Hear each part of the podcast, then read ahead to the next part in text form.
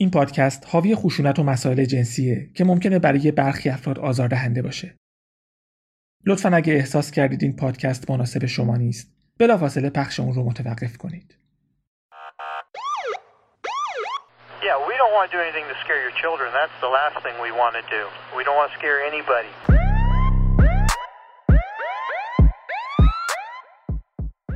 سلام به پادکست آخرین شاهد روایتی داستانی از پرونده های جنایی واقعی خوش اومدید. من نگین یکی از شنونده های این پادکستم و شما را به شنیدن اولین قسمت از پرونده سیاه چال دعوت می‌کنم.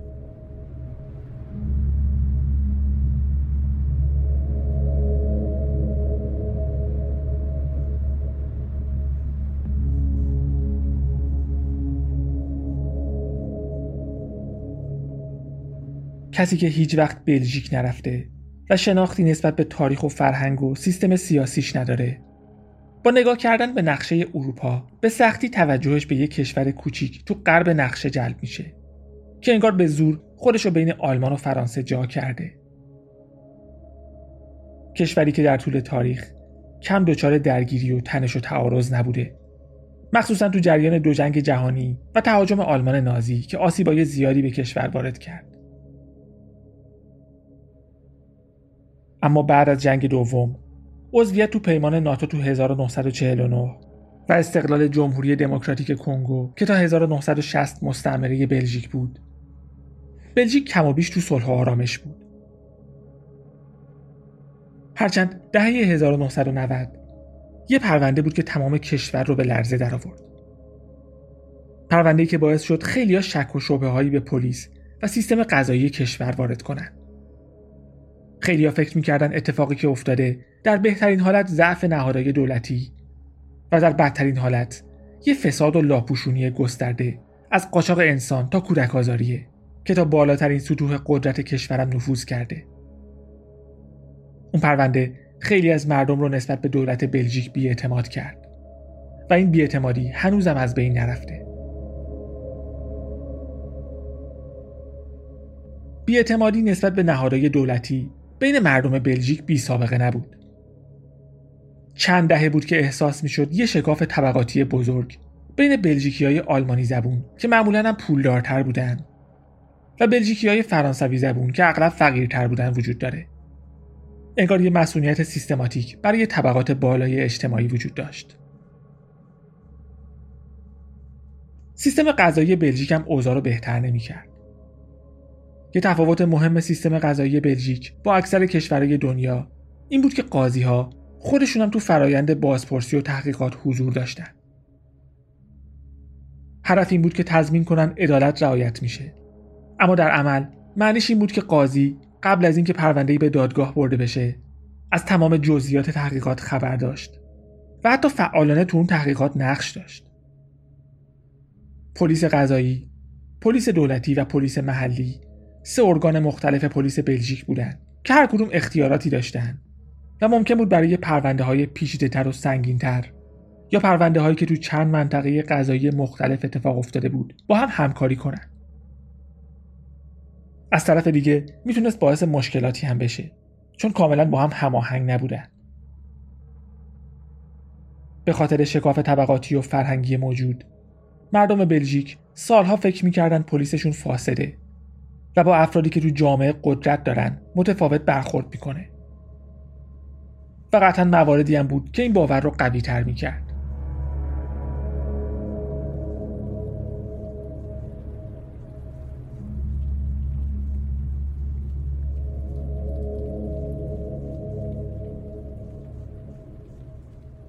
مارک پل الین دوترو تو نوامبر 1956 تو شهر ایکسل بلژیک از یه زوج طبقه متوسط به دنیا آمد. پدر و مادرش معلم بودن و وقتی مارک تازه به دنیا آمده بود به کنگو مهاجرت کردند. اما تو 1960 و بعد از بحران کنگو مجبور شدن به بلژیک برگردن. بعد از مارک چهار فرزند دیگه هم به دنیا آوردن. مادر مارک کنترلگر بود. پدر مارک پرخاشگر بود و خشونت فیزیکی داشت. خود مارک دیوترو بعدا گفت هر دو نفر اذیتش می‌کردن والدینش 1971 از هم جدا شدن و مارکن فقط تا تولد 16 سالگیش پیش مادرش موند. برای پول درآوردن مشغول کار جنسی شد و خودش رو به مردای مسنتر میفروخت. خلافای کوچیک دیگر رو هم شروع کرده بود. از سرقت و جرایم مرتبط با مواد مخدر تا جرایم خشنتر مثل زورگیری. تو 1976 وقتی 19 سالش بود با یه زن مسنتر به اسم فرانسوا ازدواج کرد و حاصل ازدواجشون دو بچه بود. مارک روی کاغذ به عنوان تکنسیان برق کار می‌کرد. زندگیش هم از بیرون نرمال بود. اما فعالیت های خلافکارانش بعد از ازدواج و بعد از بچه دار شدن اصلا کم نشد. کسی که قبلا سابقه خودفروشی داشت حالا قوادی رو هم تجربه می‌کرد. این به زندگی شخصیش هم کشیده بود. مارک دوترو همسر خوب یا مهربونی نبود. فرانسوا رو کتک می‌زد و هر وقت دلش می‌خواست به فرانسوا خیانت می‌کرد و بدون احساس گناه به کارش اعتراف می‌کرد. شاید از اینکه فرانسوا رو عذاب بده لذت می‌برد اما در هر حال این چیزی نبود که فرانسوا می‌خواست 1983 از هم جدا شدن و هزانت بچه ها هم به فرانسوا رسید مارک از اینکه خانوادهش از هم پاشیده زیاد ناراحت نشد. روند خلافاش هم کند نشد. خیلی زودم با یکی از همون زنایی که خارج از ازدواجش باهاشون رابطه داشت هم خونه شد. دختری به اسم میشل مارتین که مشخص نیست چه شخصیت و عقبه ای داشت اما هر چی که بود همون شریک فرمانبرداری بود که مارک دنبالش میگشت. مارک خیلی واضح بهش گفت می‌خواد روابط خارج از ازدواج داشته باشه و ظاهرا میشل هم قبول کرد. میشل به غیر از این خلافکاری مارک رو هم قبول کرده بود و مخارج زندگیشون از همون خلاف میگذشت میشل بعد از چند ماه اولین بچهش رو باردار شد تا اوایل دهه 1980 مارک 24 سالش شده بود و چیزی فراتر از یک خلافکار معمولی بود. توانایی کنترل و بازی دادن دیگران رو به دست آورده بود. آدمایی رو شناسایی می‌کرد و باهاشون دوست می‌شد که می‌دونست می‌تونه ازشون برای منافع خودش استفاده کنه. فقط آدمای معمولی نبودن که مارک بلد بود راضی نگهشون داره. می‌گفتن مارک پیش پلیس هم مسئولیت داره چون برای پلیس خبرچینی می‌کنه. هرچند کم کم پروندهش پیش پلیس هم زخیم شد 1983 یه زن 50 ساله به اداره پلیس محلی رفت و مدعی شد مارک دوچ رو بهش تجاوز کرده می‌گفت تجاوز همراه با خشونت بوده و هدف مهاجم این بوده که به شکل فیزیکی عذابش بده می‌گفت مارک دوچرو در حین تجاوز بدنش رو با تیغ بریده پلیس در نهایت ادعای زن رو به خاطر نبود مدارک کافی رد کرد و اتهامی هم به دوترو وارد نشد. بعد از اون اتفاق علنا جلوی میشل از این گله می‌کرد که تلاش برای راضی کردن دخترها و اقوا کردن و آماده کردنشون برای رابطه خیلی زحمت داره.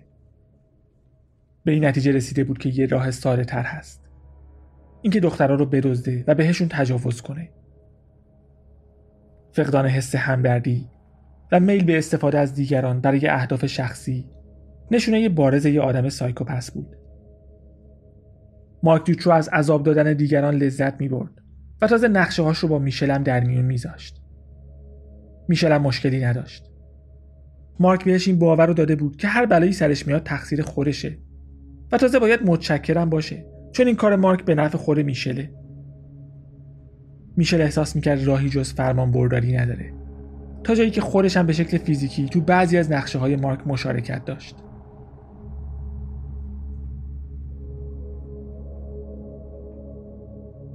دسامبر 1985 یه دانشجوی 18 ساله به اسم اکسل با قطار از بروکسل به شارل روا رفت تا خودش رو به خونه پدر و مادرش برسونه. پدر و مادرش یه شنبه منتظرش بودن اما اون روز شنبه بود. اکسل می‌خواست کل شنبه رو برای امتحانش درس بخونه و یه شنبه برگرده ولی از درس خوندن کلافه شد. تصمیم گرفت یه روز زودتر برگرده و پدر و مادرش رو قافل گیر کنه. از ایستگاه قطار شالدرووا با یه اتوبوس به محله والدینش رسید. باید فاصله چند تا کوچه از ایستگاه اتوبوس تا خونه رو پیاده می‌رفت. احساس می‌کرد یه ون سفید داره آروم پشت سرش حرکت می‌کنه. بعد از چند قدم ون از کنارش رد شد و خیال اکسلم راحت شد. اما فقط برای چند لحظه. ون تو مسیر اکسل پارک کرد. یه مرد ازش پیاده شد و رفت پشت ماشین. به نظر اکسل چیز خاصی نبود. حتما یه کارگر بود که داره به کارش می‌رسه. می‌خواست بی تفاوت از کنار ماشین رد بشه که در عقب ماشین باز شد و یه مرد دیگه ظاهر شد. تا به خودش به جنبه گرفتنش و به زور انداختنش تو ماشین. به محض اینکه وارد ماشین شد سعی کردن آرومش کنن. گفتن می‌خوان نگهش دارن تا 400 هزار فرانک اخخازی کنن و قرار نیست آسیبی بهش برسونن.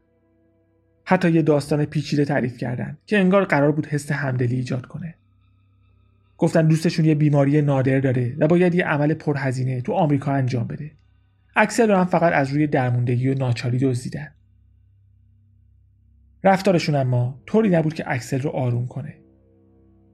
دست و پا و چشما و دهنش رو با نوار چسب بستن و بردنش جایی شبیه یه خونه امن.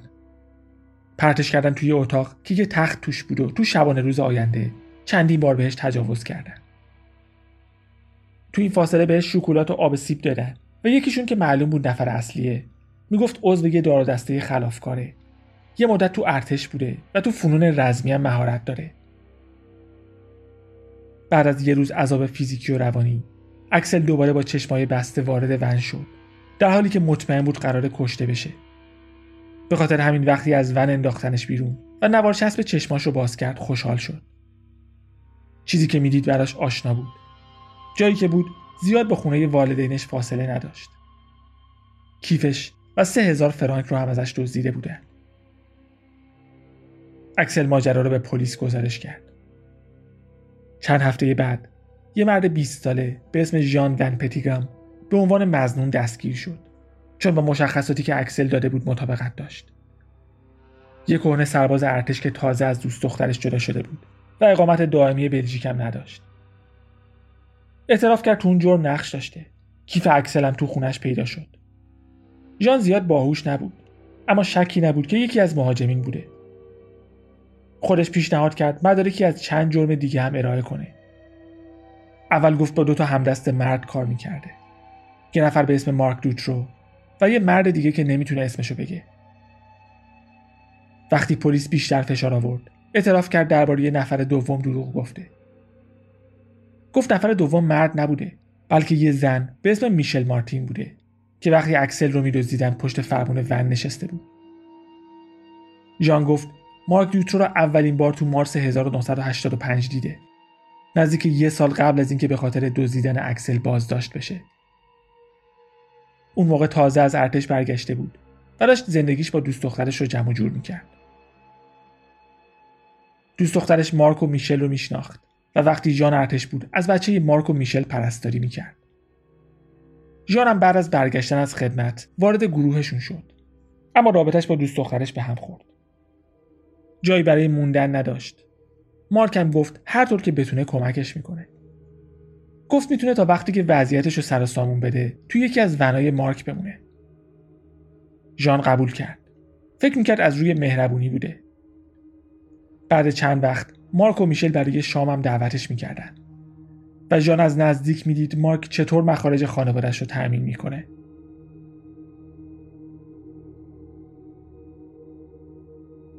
ژان کم کم وارد زندگی خلافکارانه مارک شد. در اصل مارک داشت ژان رو آماده می‌کرد. می‌خواست ببینه تا کجا می‌تونه پیش بره و تا کجا می‌تونه روی کمکش حساب کنه. می‌خواست ببینه کاری هست که ژان انجام نده. اول برای چند فقره سرقت از ژان کمک گرفت. یه سری دزدی کوچیک ژان با علاقه قبول کرد. هرچند می‌گفت هیچ اطلاعی از هدف وحشتناک مارک نداشته و هیچ حرفی از آدم روبایی و تجاوز نبوده. تا اینکه اولین مورد پیش اومده بود و مارک ازش کمک گرفته بود. می‌گفت همه اتفاقات ناگهانی بود و وقتی شروع شد نمی‌دونست چطور جلوشو بگیره. اون روز مثل همیشه خونه مارک و میشل بود و با هم شام میخوردن. که مارک و میشل بحثشون شد. مارک می‌گفت می‌خواد خوش بگذرونه و میشل هم می‌گفت حق ندارن از ماشینش استفاده کنن. جان نمی‌دونست از چی حرف می‌زنن. تا اینکه سوار ماشین شدن و مارک جزئیات نقشه رو گفت. گفت می‌خواد یه دختر رو بدزده و بهش تجاوز کنه. جانم به دلایلی که نمی‌تونست توضیح بده با اینکه حس می‌کرد کارشون اشتباهه ادامه داده بود. با این حال جان بعد از اون شب بازم به همکاری با مارک ادامه داد و تو چند آدم ربایی و حمله دیگه هم نقش داشت. می‌گفت کارشون رو با دزدیدن و حمله جنسی به دو دختر تو شهر مورلن ولز شروع کردن. پلیس نتونست قربانی رو شناسایی کنه. خودشون هم شکایتی نکرده بودن. پس معلوم نبود دقیقا چی شده و چقدر صحت داره. ژان جزئیات یه حمله دیگر رو گفت که چند هفته بعد تو جوان 1985 اتفاق افتاده بود. جزئیاتی که ژان می‌گفت. با اظهارات یه دختر 11 ساله به اسم سیلوی مطابقت داشت. اون رو سیلوی با خانوادهش توی استخر عمومی شنا کرد اما فاصله کوتاه استخر تا خونه رو تنها برگشت. یه ون کنارش نگه داشت و یه مرد سیلوی رو از کمر گرفت و داخل ماشین کشید. دست و پا و دهن و چشمش رو با نوار چسب بستن. مارک توی گاراژ بهش تجاوز کرد و از حملش عکس گرفت. به جان آموزش داده بود با لحجه آمریکایی حرف بزنه و هر دو نفر صداشون رو عوض کرده بودن. مارک به دخترک می‌گفت داره برای یه مجله آمریکایی عکس می‌گیره. ژان می‌گفت اون حمله به طور خاص اشتباه بود چون دختر خیلی کم سن بود. می‌گفت به دختر دست نزد و با کارای مارک هم مخالف بود. سیلوی هم می‌گفت یکی از مهاجمین بهش تجاوز نکرده و با حرفاش اعتراض می‌کرده. در هر حال ژان همدست مارک بود و تو تمام مراحل به مارک کمک کرده بود. وقتی کار مارک تموم شد سیلوی رو دوباره نوار پیچ کردن و توی بیمارستان تو همون نزدیکی ول کردن. می گفت وقتی مارک برگشت خونه یکی از اون عکسای پولاروید رو به میشل نشون داد. انگار داشت پوز می‌داد و به کارش افتخار می‌کرد. میشل هم به نظر نمی رسید گیر شده باشه. پلیس از روی اظهارات ژان یه حمله جنسی دیگر رو هم تو اکتبر همون سال به مارک دوترو ربط داد. ماری 19 ساله که تو محلشون خرید می‌کرد و دوترو از روش مشابه برای دزدیدنش استفاده کرد. ماری می‌گفت یه ون سفید توی خیابون کم رفت و آمد پارک بود و یه مرد کنارش ایستاده بود. انگار داشت ادرار می‌کرد. به خاطر همین ماری نگاهش رو دزدید. و تازه وقتی فهمید مرد داشته نقش بازی می‌کرده که دیر شده بود. ماری رو از گردن گرفت و انداخت تو ماشین. یه مرد دیگه تو ماشین منتظر بود و هر دو نفر چند بار بهش تجاوز کردن ژان قسم می‌خورد خودش تو این حمله نقشی نداشته و اینا رو مارک بعدا بهش گفته تا پوز بده. ژان می‌گفت اون موقع راننده کامیون بوده و خارج از کشور کار می‌کرده که توسط کارفرماش و یه راننده دیگه تایید شد. یعنی مارک به غیر از ژان حداقل یه همدست دیگه هم داشت. بر اساس مشخصاتی که ماری داده بود. یه مرد تقریبا پنجاه ساله با موهای ریخته. ژان درباره حمله چهارمم گفت که خودش توش نقش داشت. دسامبر 1985 چهار روز بعد از حمله به اکسل. این بار میشلم بود. سه نفری یه دختر 15 ساله به اسم الیزابت رو وقتی صبح می‌رفت مدرسه دزدیدن. مارک دوت رو از چند روز قبل الیزابت رو تعقیب می‌کرد. جان می‌گفت مارک عادت داشت با ماشین دور بزنه و قربانیای بعدیش رو پیدا کنه. هشت و نیم صبح الیزابت با دوچرخه به سمت مدرسه می‌رفت که تعقیبش کردن. از روی دوچرخه پایین کشیدنش و انداختنش تو ون. با نوارچسب بستنش و مارک دیوترو از تجاوز به دختر عکس و فیلم گرفت. این بار به دختر گفتن به خاطر این دزدیدنش که از پدرش انتقام بگیرن. ژان از یه حمله دیگه هم حرف زد که خودش توش نقش نداشت اما از زبون مارک شنیده بود. مارک گفته بود ماها قبل از اینکه ژان از ارتش برگرده یه دختر 18 ساله به اسم کسرین رو دزدیده و بهش تجاوز کرده. کسرین پیش پلیس رفت و گفت دو نفر بهش حمله کردن. چشماش رو با چسب بسته بودن و یکی از اون دو نفر بهش تجاوز کرد و ازش عکس گرفت. بهش آب نبات و سیب داده بودن. و مارک تو کل مدت تجاوز باهاش حرف می‌زد. می‌گفت نباید هیچ وقت ازدواج کنه چون ازدواج کردن همچین حسی داره. هر پنج حمله کاملا مشابه بود. هم به لحاظ روشی که برای دزدیدن قربانی استفاده شده بود. هم دروغایی که برای گیج کردن قربانی گفته می‌شد. و هم شهوت بیمارگونه ای که تو تمامشون وجود داشت. مهم نبود کی کمکش می‌کنه. مارک نفر اصلی بود کسی که دخترها رو انتخاب می‌کرد و کسی که بهشون تجاوز می‌کرد بعد از اعترافات کامل جان مارک دوترو و میشل مارتین تو سال 1986 به اتهام پنج حمله جنسی بازداشت شدند.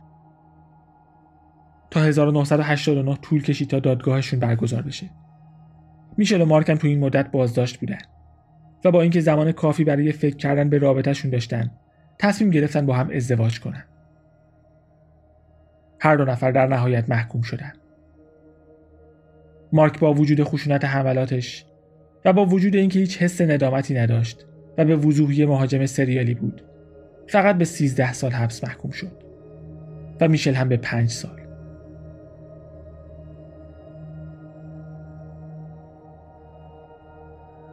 حبسشون زیاد طول نکشید بر اساس قانون بلژیک حتی مهاجمین خطرناک هم می‌تونستن با گذراندن حداقل یک سوم دوران محکومیت و خوشرفتاری تو مدت حبس آزاد بشن مارکو میشل نزدیک سه سال از حبسشون رو قبل از دادگاه گذرونده بودن.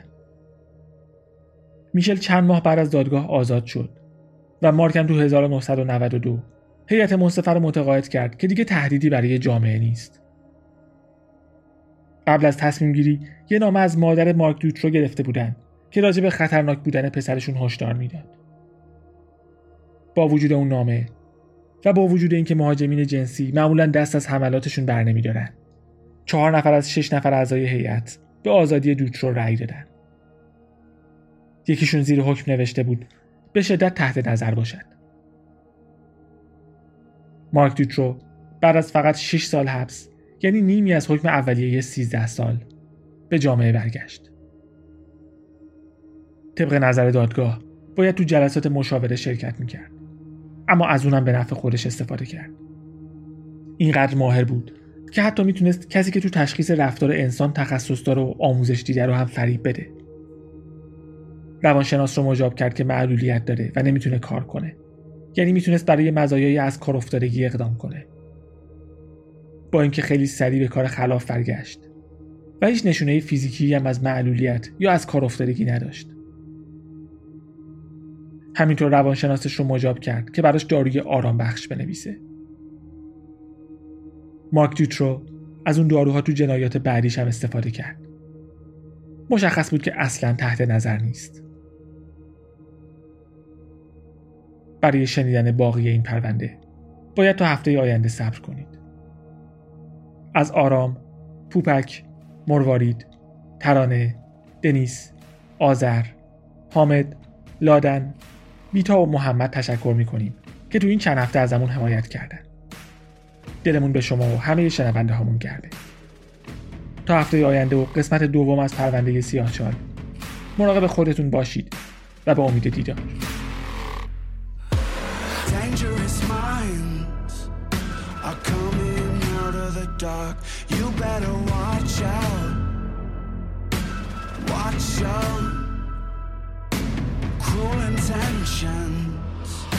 Are tearing the sky apart. No, don't look now. Don't look now. Four, three, two, one. There's nowhere left to run. It's a world.